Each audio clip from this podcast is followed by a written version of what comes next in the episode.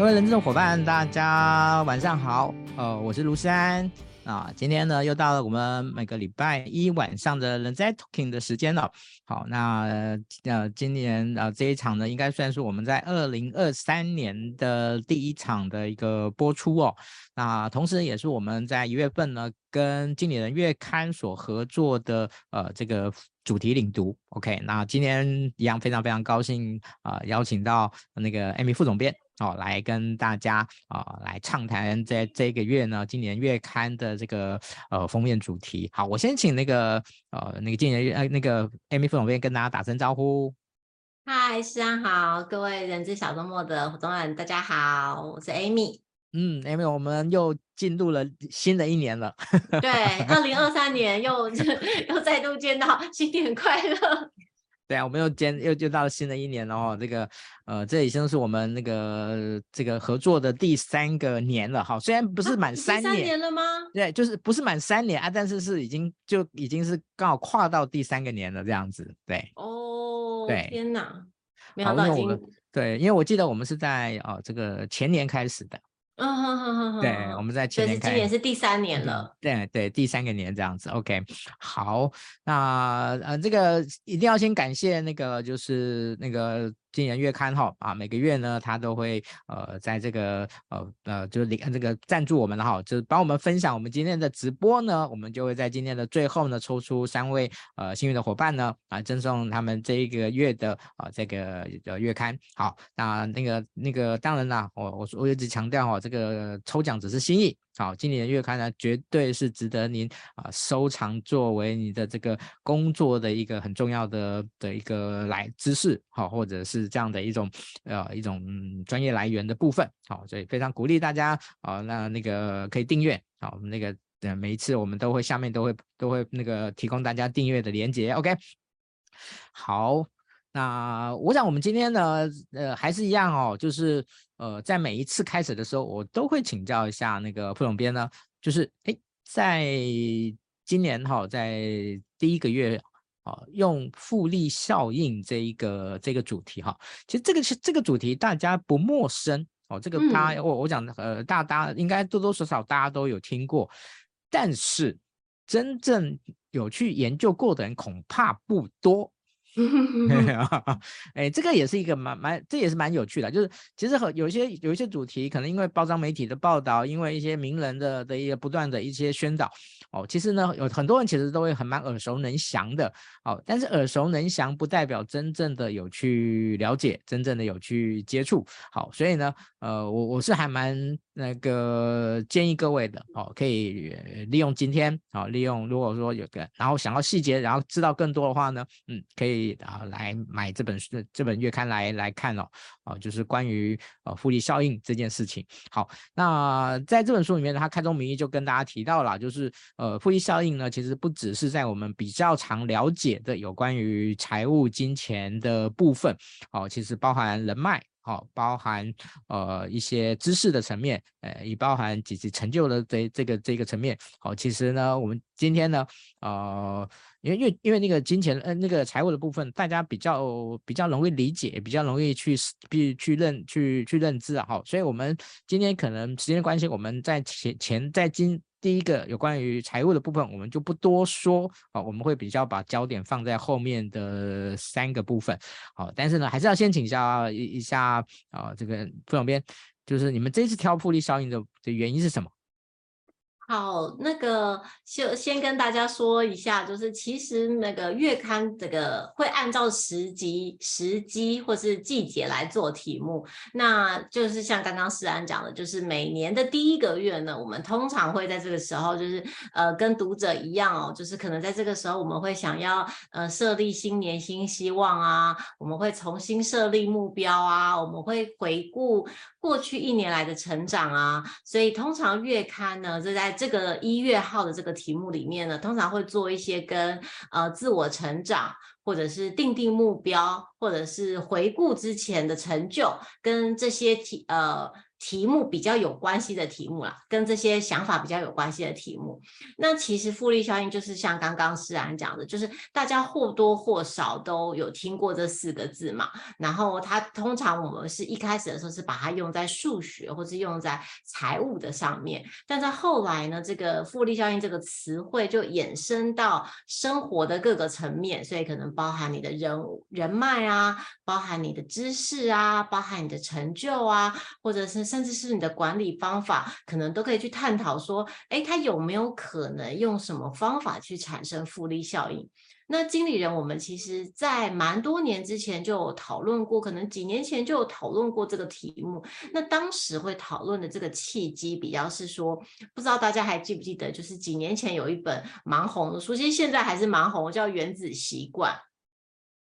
它原本是这个英文叫 Atomic Habits，就是呃，它的概念比较像是说，那个习惯是很微小的，就像原子一样的那么小。但你改变了你，或是你呃坚持的去坚持这个，去实践这个很微小的习惯，持续投入之后，慢慢慢慢的，就是每天改变一点点，最后累积起来会产生一个巨大的改变。那个原子习惯的核心其实就是一个复利效应的观念嘛。那当时我们其实几年前做的就是比较像是怎么样建立生活当中的各种微小的习惯，这个我们之前有做过。那在这一次就比较想要强调的是，在各个方面去探讨怎么发挥复利效应啊，就不只是呃生活上的习惯的方面，可能包含你的工作，包含你的投资，包含你怎么交朋友，就是比较聚焦在实践复利效应这个方面。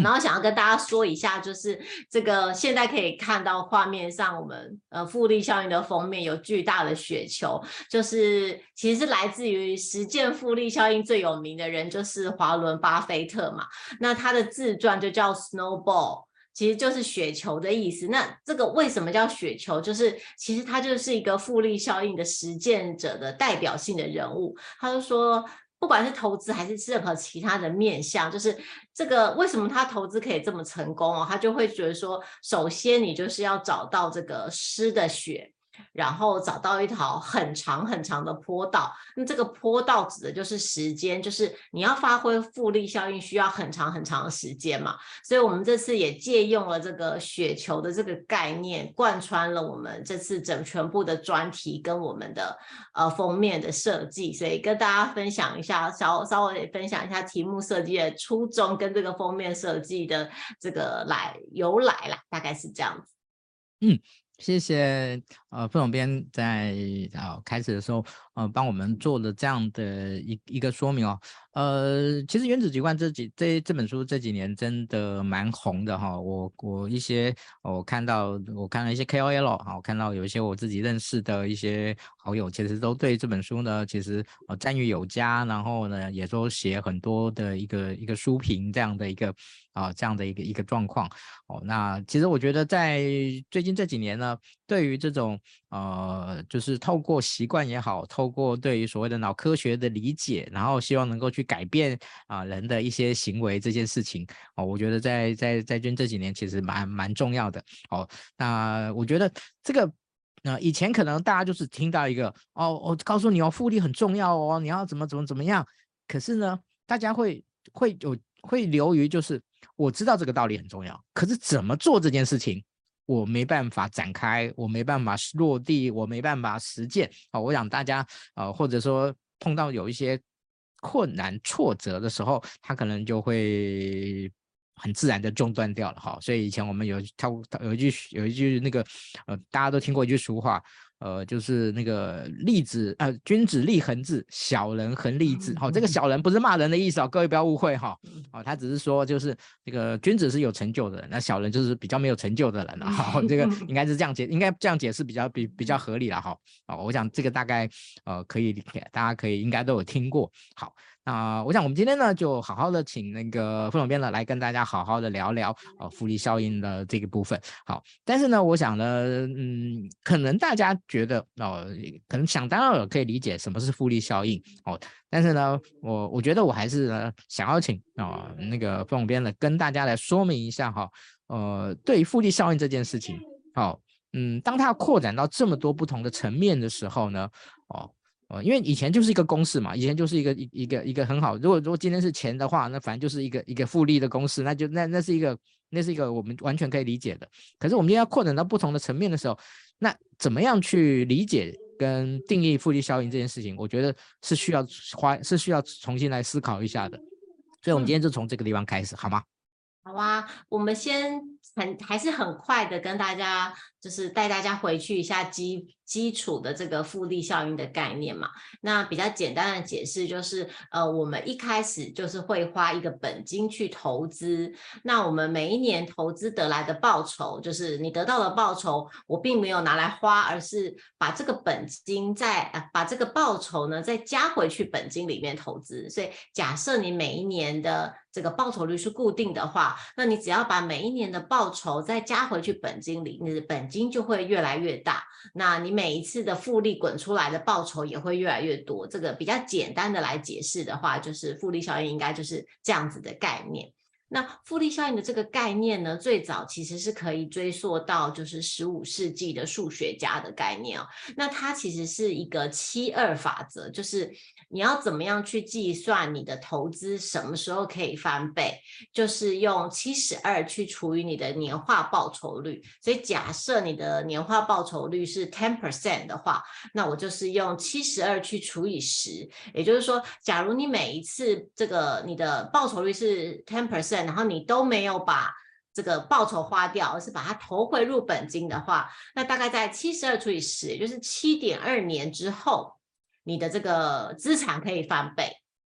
基本上我们可以对于复利效应可以这样子的去理解，就是呃，它一开始是从财富多久可以翻倍这样子的数学的概念去呃衍生出来的。好，那接下来呢，就是我们在这个把复利效应怎么样从财务的面向去扩展到其他的面向呢？你就会发现，其实就好像财务财富翻倍一样，一开始。假设就是 ten percent，那你有一百块钱的，就是 ten percent 一一开始拿到的报酬，其实就一点点而已，所以你会觉得，嗯、放回去再继续滚钱，其实没有差很多啊，或是我把它花掉了，也没有差很多啊，就是一开始这个复利的起初会让你觉得是很微小的。但你如果坚持的去把所有的报酬都放回本金里，也就是你坚持不断的让你做的事情越来越大，越来越大，越来越大，到达一个临界值的时候，你就会突然发现它有一个很显著的差异，就呃，也就是比如说像是你察觉财富翻倍的那一天，或者是在其他的面向上你就融会贯通的那一天，或是你的人脉可以有呃开花结果的那一天。那像我们刚刚就讲到这个华伦巴菲特说他是一个复利效应的实践者哦。那其实大家就是对他来说有很多关于他财富的描述。那其中一个描述就是他有百分之九十五的资产呢，其实是他在六十岁以后所创造出来的，就蛮惊人哈。就是其实他很早就开始投资，其实那是因为他很早就开始投资，而且他投资了这么这么这么久。的年的时间，所以它的复利有时间一直一直去滚动之后，才可以产生出这么大的报酬。所以这是要告诉你说啊，复利效应，如果我们把它拆解成几个元素的话，那它当然就是刚刚我们前面讲的是行动。那这个行动要非常的坚持到它成为一种习惯。那这个习惯还要有很够长的时间去累积下去，就你这个行动做成习惯，而且这个你的习惯要坚持很久很久之后，才可以产生出复利效应。所以大部分的人，我们去理解复利效应的概念是蛮单纯的，就好像听起来就是一直坚持做同样的事情，但是大部分的人却。可能没有办法享受到复利效应是为什么？就是因为刚开始的时候你感觉不出来那个成果有很快速的成长，所以你很容易在一开始的时候或是在中间的时候就觉得要放弃了。你会觉得哎，好像没有效果啊。就虽然我们听都听得懂复利效应大概是什么样的概念，但实际上在落实的时候，你常常会有各式各样的因素阻止你。就比如说哦，我今天就是想把这个钱花掉。去阻止你去让你的财富产生复利效应，或是比如说你在工作上，或是你在这个学习上面去阻止你累积你的知识，或是累积你的人脉，或是累积你的工作成果，让你自己发挥复利效应。甚至于如果是负面的话，如果你做的一件事情是一个有一个负面的效果，也可能会有负面的复利效应，就是你做的负面事情会到造成一个负面的循环哦。这个也是呃负面呃复利效应里面的一个提醒，就是不只是正面的，也可能会有负面的效应。那它其实就是要告诉你说，你必须要在一开始没有看到成果的时候，告诉自己，哦，我可能只是还没有抵达下一个关头而已，就是因为它你要。等到复利效应发挥中，一定要经过一定的时间，所以你必须要很有耐心。那我们在这次其实我们采访的好几个案例里面，每一个受访者呢，都是用很有纪律跟习惯的方式去坚持，每次多做一点点的事情，每次都要求自己还要更好一点点，然后直到它的复利效应发挥作用。那我们在这个这次的专题里面，我我自己蛮喜欢的，就是一个小的故事，就是说你去，他就说他。如果他觉得努力没有用的时候，他就会去看那个石匠敲打石头。那你看他石匠敲打石头，可能敲一百下的时候，石头上什么都没有发生，就一百下都没有发生。但敲到第一百零一下，石头就裂开来了。那他会了解到，其实并不是第一百零一下特别的有用，而是前面的一百下都是一种累积。你如果在一百下就放弃了，你的复利效应就会付诸流水，但你到坚持到第一百零一下的时候，你就会发现前面的事情都最后都会导致这个好的结果。我觉得这个可能是呃复利效应的一个比较核心的观念，也是这次我们专题的这个核心的概念，想要就是让大家在新年的一月可以以复利效应为目标，就是拟定你的新年新希望。嗯，谢谢副总编。好。呃，我想大家刚才已经对于复利效应的这样的一个定义轮廓，好、哦，我想有一个还蛮完整的了解。好，那复利效应大家常谈，但是呢，呃，实际成功的人其实不多。好、那、其实原因很简单，就是一定有什么样的原因让它中断了，啊、呃，让它无法维系下去了。好，那对于这样的一种。呃，无法连延续无啊呃，或是被中断的这样的一个一个阻挠哦，那嗯，要怎么样去去避免？我想可能是哦，复利效应呢，呃，在怎么样去去去做的这个过程中呢，非常非常重要的一个一个议题哦。好，那所以我接下来就来请教哦，这个副总编哦，关于这个部分哦，你们这一次的的的研究哦，这一次的这个综合的报道里面有特别提到。怎么样来来避免吗？就其实我们编辑部在讨论这个题目的时候，原本是要写说怎么发挥复利效应嘛。但其实我们在整理资料的时候，发现其实每一步都是陷阱，就是听起来很简单的概念，可是实践起来是很困难的。就是你你要重复做一件事情，而且要每不断要求自己进步，然后你可能要做一百次、一千次，甚至一万次。这个是其实想想是蛮蛮困难的事情，就算是做重复的事情，那一开始其实最开始的这个阻阻挠你，其实就是跨出第一步，跨出第一步就是很困难的，因为其实我们常常很多人会，呃，想要等一个很好的时机才开始，啊我想要投资，但是我想要存到某一个钱我才开始，嗯、我想要学什么东西，但我想要等到有一个好的时间才开始，那所以常常是。零都还没有变成一的时候，你就一直停留在零的这个阶段，因为你想要等待一个好的时间。但是因为复利效应强调，其实它是你可以从很小很小的事情开始，你就想象说，我的每天都可以，我一定可以找出五分钟、十分钟来做一件我想做的事情。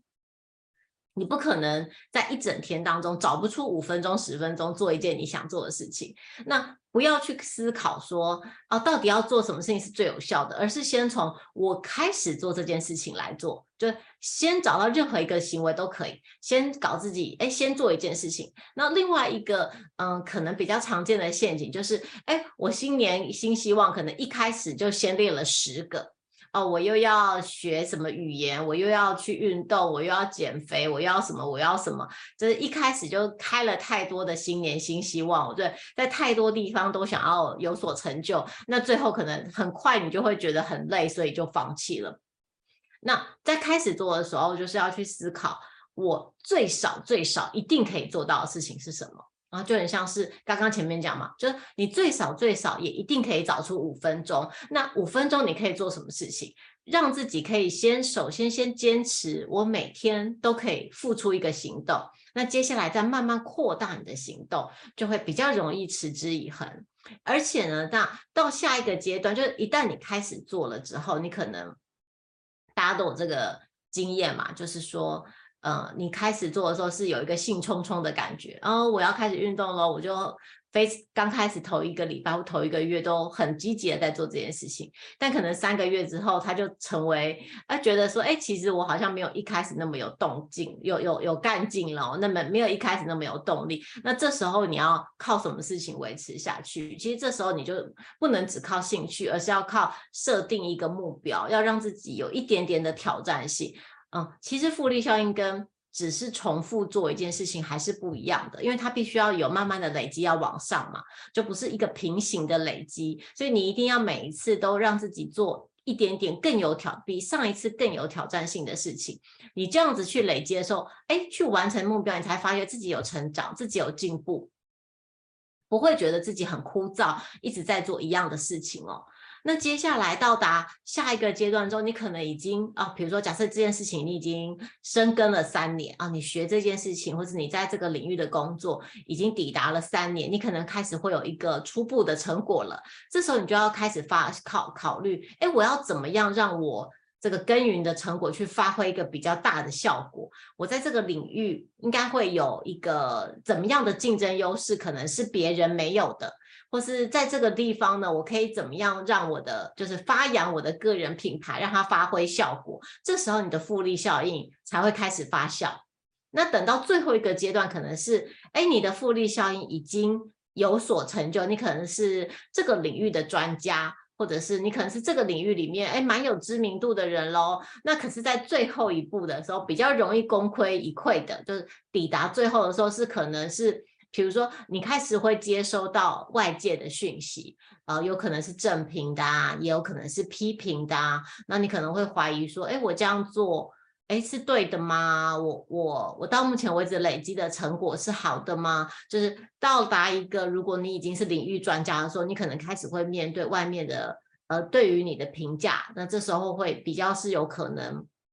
让自己退缩的。那另外一件事是，假如你是一个，哎。真的是一个领域当中很知名的人物，这时候你就反而要很谨慎，就是因为你开始可能会发挥重效之后，你会有很多利益的在你的面前。可能会让你一时呃受到诱惑啊，或是心动啊，这是你的复利效应，到最后可能会面临一个道德上的考验。那这时候你就要思考的是，我的价值观到底是什么？我对真正想做的事情是什么？不要因为哎眼前看到一个利益，结果你就偏离了你本来想做的事情。这个是呃我们在这一次的报道当中去整理这个复利效应一整路上可能都会遇到的几个陷阱。嗯，OK，谢谢呃那个副总编哦，在接下来呢，我们就开始来聊有关于我们刚刚开始提到的时候呢，嗯，就是四个面向哈、那我刚刚有提到，就是我们财务的部分，我们今天可能就比较不谈。好，那。我自己呢，对于呃知识的层面呢，大家都知道我我是还蛮好奇的，好，所以呢，呃，在这一次的这个那个月刊里面呢，呃，提到有关于知识层面的这一个呃，就是复利效应呢，其实他引用了一本书。哦，其实我还蛮讶异的，哦，因为这本书我我也算知道，哦，就是有关怎么阅读一本书的这这这本这本这这本书，呃，我没有想到它可以被放在复利效应的这个概念来来来来思考。好，那所以呢，哎，我觉得挺有趣的。我想接下来就请那个呃傅荣斌来跟大家说明一下。哦。呃，因为刚刚世安讲的是那个如何阅读一本书，那他其实真的呃书名就说明了这本书的内容啊，就是他真的是在讲要如何阅读一本书。那这也是我本人非常喜欢的书，我就自己私下拥有一本，然后会希望大家也是蛮跟大家需要推广一下说。我我的是精装本哦。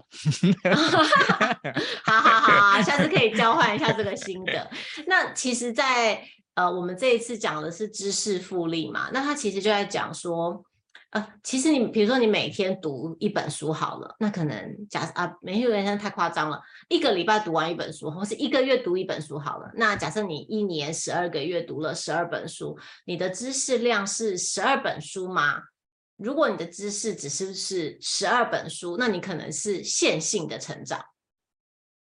但是复利的成长是什么？是你在读书的时候，慢慢慢慢的会用不同的方法去读书。那在这个如何阅读书里面，如何阅读一本书里面，其实有分成，把阅读分成四个主要的层次。第一个可能就是你只要看得懂字、识字就可以读的这个阅读的能力。那第二种呢，是按照顺序的读，比如说你可以从标题呀、作者啊、序呀、目录、索引，从头到尾的读完一本书，这样叫做检视型的阅读。那第，然后呃，检视型的阅读之后，就可以读完之后，你可以了解说，哎，这本书的重点是什么？这本书的架构是什么？好，那接下来呢是。分析型的阅读，分析型阅读是我可以很完整的消化跟咀嚼一本书，哦，我可以整本书读完消化之后，可以用自己的话再说出来，就是读到这本书成为你自己的，就叫做分析型的阅读。好，那最后一个最高的层次是主题型的阅读，那这只指的是。哦，比如说我现在读《复利效应》这本书好了，那我可能就会举例说，哎，复利效应跟它相关的还有哪几本书？比如说像我们今天已经提到的书，就包含了《原子习惯》、《雪球》、《如何阅读一本书》。那这几本书呢，可以都可以用复利效应这个主题去把它贯穿起来。这时候你可能就已经进入了一个叫做主题阅读或是比较阅读的领域哦。那从把这个多本书里面找出一个相关的内容、共通的主题，综合去架构一个新的主题，其实就是经理人月刊在做的事情啦。我们总是从很多很多的书里面去找出相关的内容嘛，然后重新架构出一个新的主题。那其实这样子的做法呢，就是叫做像是知识复利的累积，因为你其实是在。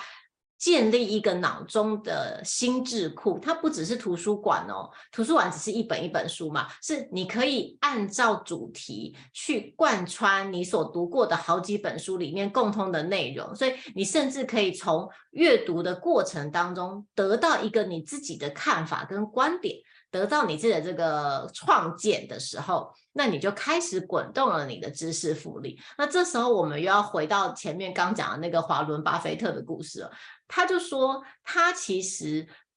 在他做财务复利之前，他最常投资的，他最觉得大家应该要投资的，其实就是应该要投资在自己身上。这就是他认为知识的复利要滚动的意思。你先滚动你自己，也就你先投资你自己，然后不断的学习，让你脑中的事物不断的扩增，让你脑中的心智库越来越完备的时候，你的知识也会增加，你的。智慧也会增加，你的判断力跟决断力都会增加。那这时候你就在滚动一个知识的复利了。那这也是我们希望啊、其实是经理人月刊一直以来我们在做的事情。那也会希望哎，告诉大家可以透过这样子的方式去累积你的知识，扩展你的心智库之后，哎，接下来要做什么事情都会运用到你这个脑海中的心智库。嗯，OK，好。确实哦，因为我觉得这本书里面，呃，它呃非常呃简单，好、哦，其实他他并没有讲得太玄玄，然后呢，但是呢，他又建立一个我觉得相当呃有呃相当有效的这样的一个架构，哦，那对于呃知识的这样的一个了解或者知识的萃取，哦，知识的比较。哦，以及知识的扩展啊、呃、的填充怎么样连接？我觉得在在这本这本书里面其实都有都有提到哈、哦，所以我们两个人因为都很喜欢，所以在这边多说 两句，好的，对多说对对对，推荐大家去看，推荐大家去看，然后多说两句。只是我真的万万没有想到这本书还可以从复利效应的角度来思考这来来来思考这件事情。哦，我想，嗯、对这个这个是我觉得还蛮意外，蛮蛮意外的一个收获的。那我觉得有一个很有趣的的一个部分了哈。呃，就是关于呢，这个我们刚才提到啊，就是怎么样能够让自己呢有效的不断的去去前进呢？哦，这这这个事这个事件上面呢，哦，在这一次你们的报的一个一个综合的报道里面呢，有一个叫做对于呃一件事情的价值观的一个认定，哦，就是怎么样能够去。去判断这件事情呢，确实是哦，我我我们想要做的哦，我们想要去去去去了去了解的。好，那这个部分呢，哦，我想在下半场的部分呢，我们先这个用这个小的议题哦，来来来开始，哦，就是呃，对于一件事，一个人呢，他能够去坚持下去呢，哦，这个我们说动力动机很重要。哦，这个动力跟动机呢，哦，尤其是在我们刚才所提到的，就是去越过一开始的这样的一个呃，就是没无这个复利效应还不是那么的明显的过程中，哦，那怎么样去在怎么去做到这件事情？可不可以哦，请教一下那个副总编？其实我们在这一次的题目里面，因为它呃比较直观或是比较简单的去理解，就是它就是一直。坚持做同一件事情，那只是说你越做越好，或是你呃一直有你你有精进他的这个热情，所以呃在我们在讨论这个题目的时候，就会说你一定要去想一个事情，是我这件事情有没有办法长久的坚持下去？就比如说这样子，呃，我们在里我们有用过这个比喻，就是说你想想看哦，就是一个。一个开车开了二十年的人，啊，大家就是每个人都会开车开了二十年的人，跟一个他开了二十年的车，他一定会变成一个，呃，很熟练开车的人，但他可以变成一个赛车选手吗？可能是很困难的。也就是说，哦，我们在坚持下去的这个过程当中，你需要去思考的是，有什么事情是我很有热情可以去精进它。我可以不是只是重复做一件事情哦，是我在重复做的过程当中，我要不断的要求我自己可以一直精进的事情。那这件事情可能就是要符合你的价值观，跟符合你的使命，不然的话，你就只是每天一直重复做一样的事情，那你只是会变成一个非常熟练做这件事情的人而已。不见得会变成这个领域里面的非常顶尖的人，但是如果呢，你想做的事情是你觉得很有热情，或是符合你的价值观，或是符合你的使命的话，那你可能就有机会，你就会有这个动力，一直去叫自己做，越做越好。所以你可以想一想，哎，你过去曾经有过什么样的经验？你做什么样的事情的时候，让你特别的有成就感，会让你觉得全身都闪闪发光，觉得是，哎，我正在做一件非常非常有意义的事情。那如果是这样子的话，你就是可以把这件事情变成是一个，哎，你想做的事。你可以把这个事情先写下来说，我想要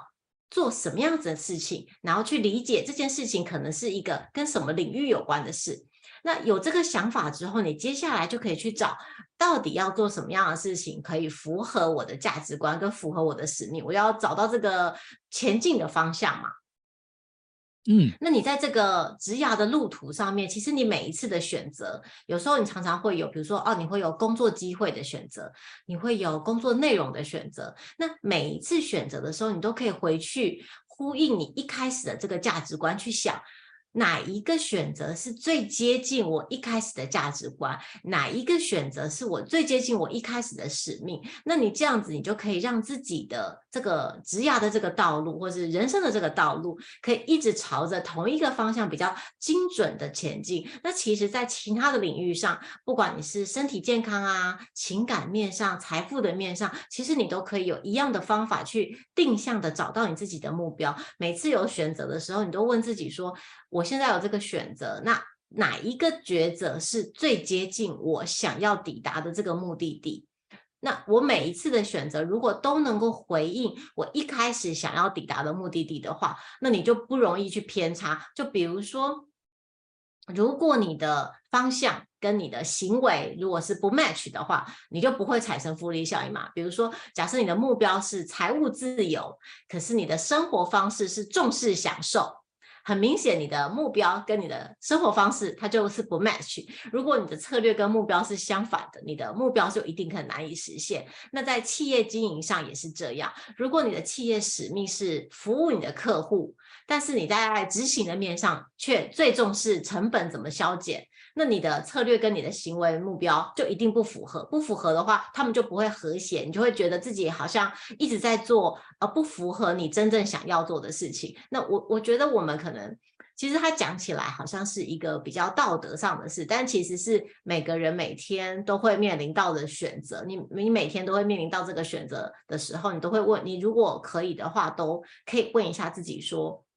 我现在有两个选择，哪一个选择是真正符合我最后想要实现的目标？那可能就会帮助你在小小的地方让自己朝这个复利效应更靠近一点。嗯。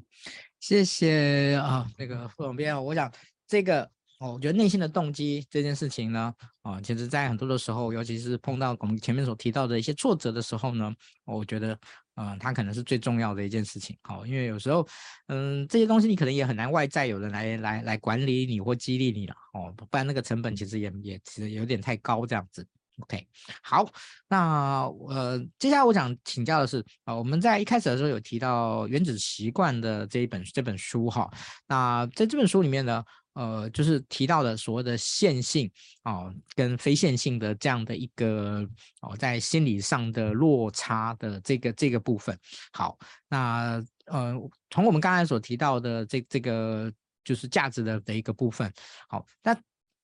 但是对于这个。这种线性跟非线性的部分，哦，其实有些人他可能心里面的 OS 是说，那我到底要做到什么程度，我才会看到那个那个成果呢？哦，我觉得，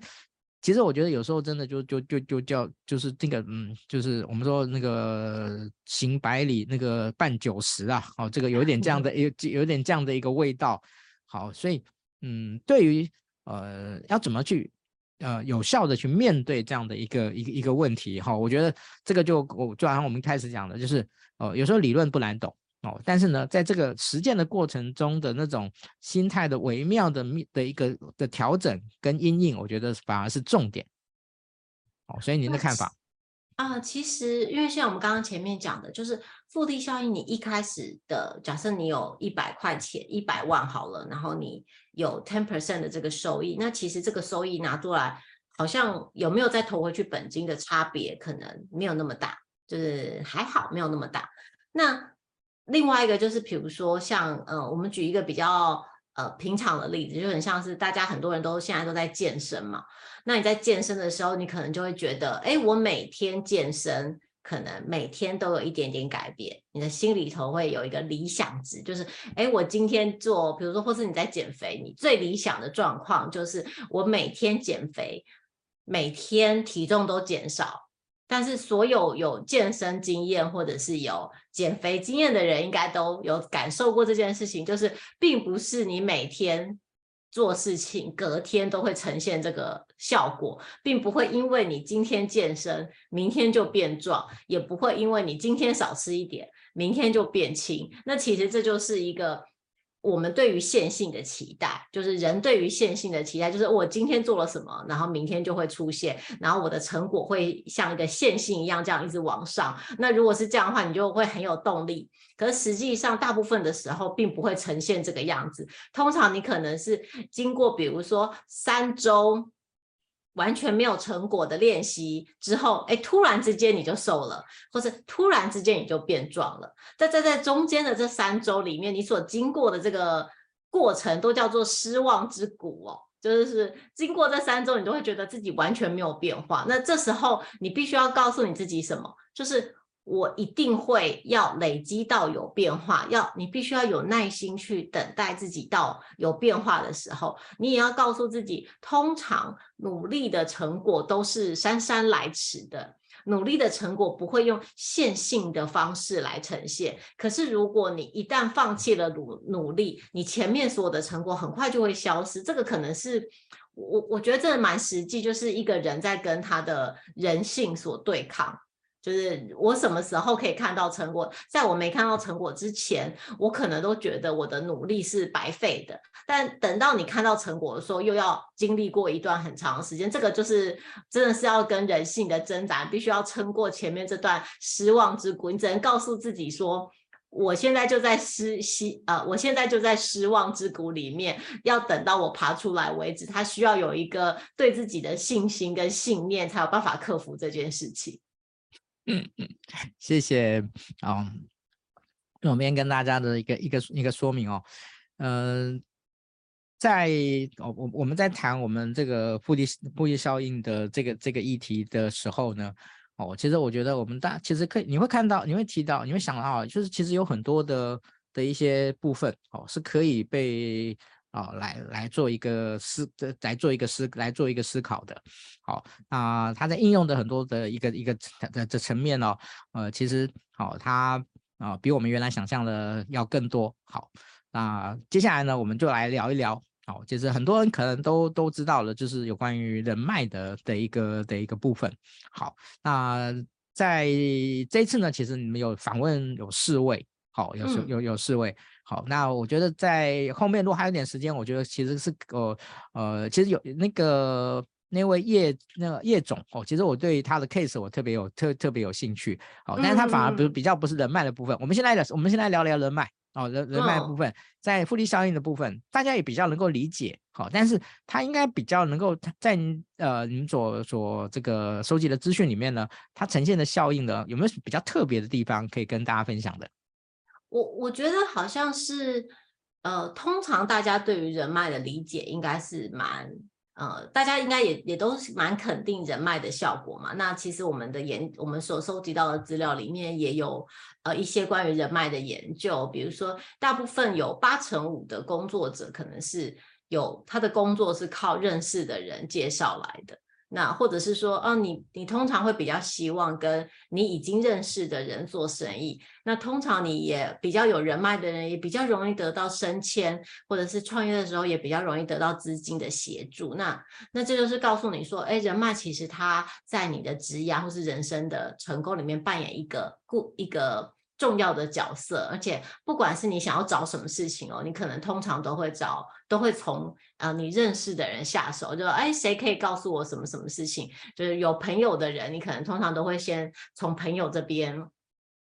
呃，寻找帮助，那只是说什么样的人脉是一个比较重要的人脉呢？那我们其实呃，大家可能有听过一个一个实验，他就讲说，不，比如说呃，我也认识两个人，好了，我有我也认识两个朋友，那是啊，也认识两个朋友。那我们在这个假设，我们有我们现在比较简化的在描述这个研究，但我们两个如果都有两个朋友的话，我们两个的分数都是两分。好，那但是呢？我们的两个朋友跟世安的两个朋友可能不太一样啊，我的两个朋友可能就都是我的国小同学，那其实我们就是一个四人帮，然后我认识其中这两个跟我比较熟的，所以我们这四个人其实很紧密的圈圈，但我们其实并没有认识很多人。可是世安的两个朋友呢，可能一个就是另外一个这个另外一个人资小周末的零的头啊，人资小周末 B 的头，他可能又认识一百个人。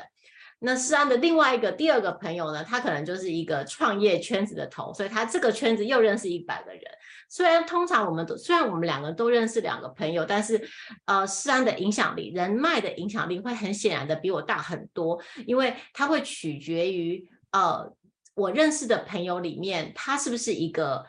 新一群朋友的中心点。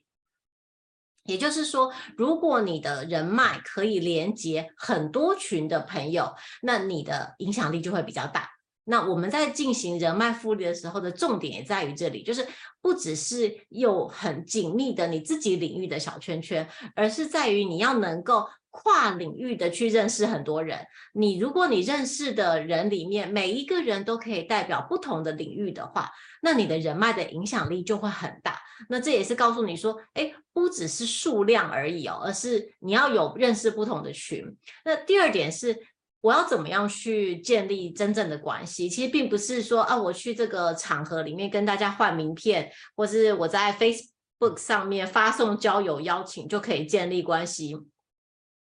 通常，这个真正可以为你带来关系的人脉，都是一些真正的关系，就是你是真真诚的，你也是开放的，你也是稳固的，你也是友善的。其实这些都是算是老生常谈了。那只是说，他还是我们在嗯做这个题目的时候，还是一再的。回归到这个比较原初的这个关于人脉的定义哦，就是你还是要很开放、很真诚的去建立，就是彼此有能够互信的关系。那这样子的互信是可以帮助你，就是在你的工作或是这个生活上面取得成功的。那在组不仅是在你，比如说不只是找工作的时候，你在组织里面你有互信。也一定可以帮助你管理上也比较顺利，跟同事相处也比较顺利。这个是不只是说哦，像我们对于人脉，如果有一些比较负面的想法，比如说哦，我好像是在利用别人，其实不是，它只是单纯指的是，如果你跟周遭的人都有互信跟稳固的关系，这些关系在某个程度上都会为你带来好的回馈。其实不要想说我要利用他，比如说我不是在利用我的朋友来找工作，而是如果我跟周围的人都有保持一个开放、真诚、友善的关系，那这些关系可能都会在你需要你的时候，在你需要的时候对你帮上忙。嗯，比较像是这样子的概念。谢谢呃，副编，嗯，这个部分我觉得我倒是可以小小的 echo 一下了啊，就是嗯。其实我自己在呃，很很多人应该觉得说我人脉经营的还不错哦。那、其实我觉得呃，我我并没有什么特别的什么什么什么 people 诀窍哦。其实反而在这本呃这次的这个报道呃这个月刊里面提到的呃，就是呃很真诚的。然后，呃，就是怎么样去创造彼此哦，可以去协助别人的这样的一种能力跟价值哈、哦。我觉得大概，哦，如果从基础来讲，大概我觉得是没是真的哦，就就就就就这么简单，好哦。当然，如果从哦这个哦就是哦我们说线的一个拓展哦层面的拓展的话。那确实我，我是有下一点功夫的哦。例如说，我自己的大概有盘点过哦，我自己大概有五个主要的人脉圈哦。第一个当然就是人资哦，那这个也是最多的。那第二个呢，其实是行销圈。哦，因为我在做人资之前是做行销的，好，所以我在人行销的的圈子里面呢，我一直有维持维系一定的的一个关系。那第三个呢，其实是我新创圈。哦，我不敢讲说我是什么新创的的一个的的呃新创圈的的的主的一个主要的的角色。哦，但是呢，呃，我透过呃在呃就是呃是呃新创人资这个议题哦，那跟新创圈有很多的一些互互动跟跟交流哦，那再来就是讲师圈哦，我想嗯、大概也也透过。这十这将近二十年的的一个时间哦，我大概夯不啷当加起来应该认识有超过一千位的老师。好，那再来就是这个顾问圈哦，包含职涯顾问的这个部分。好，那这五个圈圈，呃，如果跟跟我一样同时具有的，好像没有哦，但是呢，四个哦，三个哦，那或者是两个，我觉得是还蛮多的。哦，我觉得就是。大家可能哦，就是哦，就是可以看到的，大概就是这样子哈。其实我也都不，我也都不不会讳言了。反正就是这个是我很刻意的，在这些年里面也这个也慢慢去去去经营出来的。好，那那个啊，认识 Amy 呢啊，那个副那个副总编呢，这个是有点延伸的哦，就是从人资的伙伴呢再延伸延伸过去。好，那没想到有这样的一个哦，后来就有这样的一个机缘。好，我想在这边简单的那个 echo 一下刚才啊那个。Amy 副总编的一个一个说明。好，那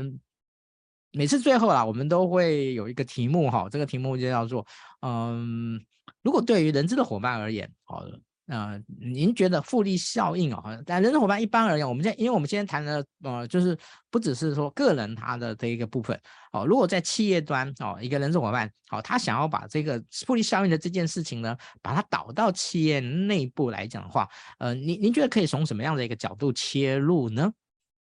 嗯，其实我我我自己觉得，就是因为复利效应它的观念，我们刚刚就是今天都在讲嘛，就是它其实是一个前面看不到成果的事情。我我觉得这个观念其实跟人资伙伴的工作是有一点像的。就比如说你找对一个好的人才，你可能他刚进来你还是看不出来的。你培育一个好的人才，也可能要花很长的功夫嘛。那你让一个一个，比如说一个主管登上主管，你要给他主管的训练，那你主管的训练有没有效？你也未必马上看得出来。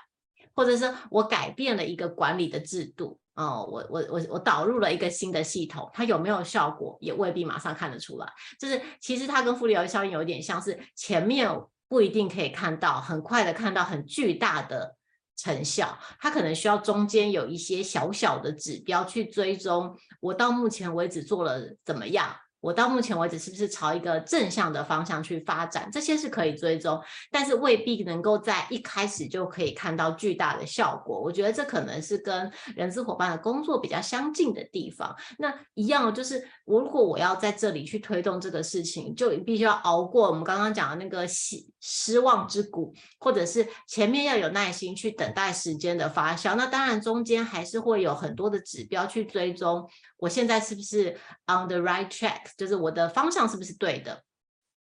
那我的方向如果是对的的话，我可能就是要知道说，可能要在多久之后，我才有可能这个事情会发酵。那我在那之前，我可能需要慢慢的坚持，我甚至可能需要说服我的主管啊，我甚至要说服我的这个其他部门的主管啊，就是这件事情要有一阵子之后才会有效果。我不晓得这个是不是，这是我自己想象，觉得说可能跟人资伙伴的工作比较有相关的这个面向。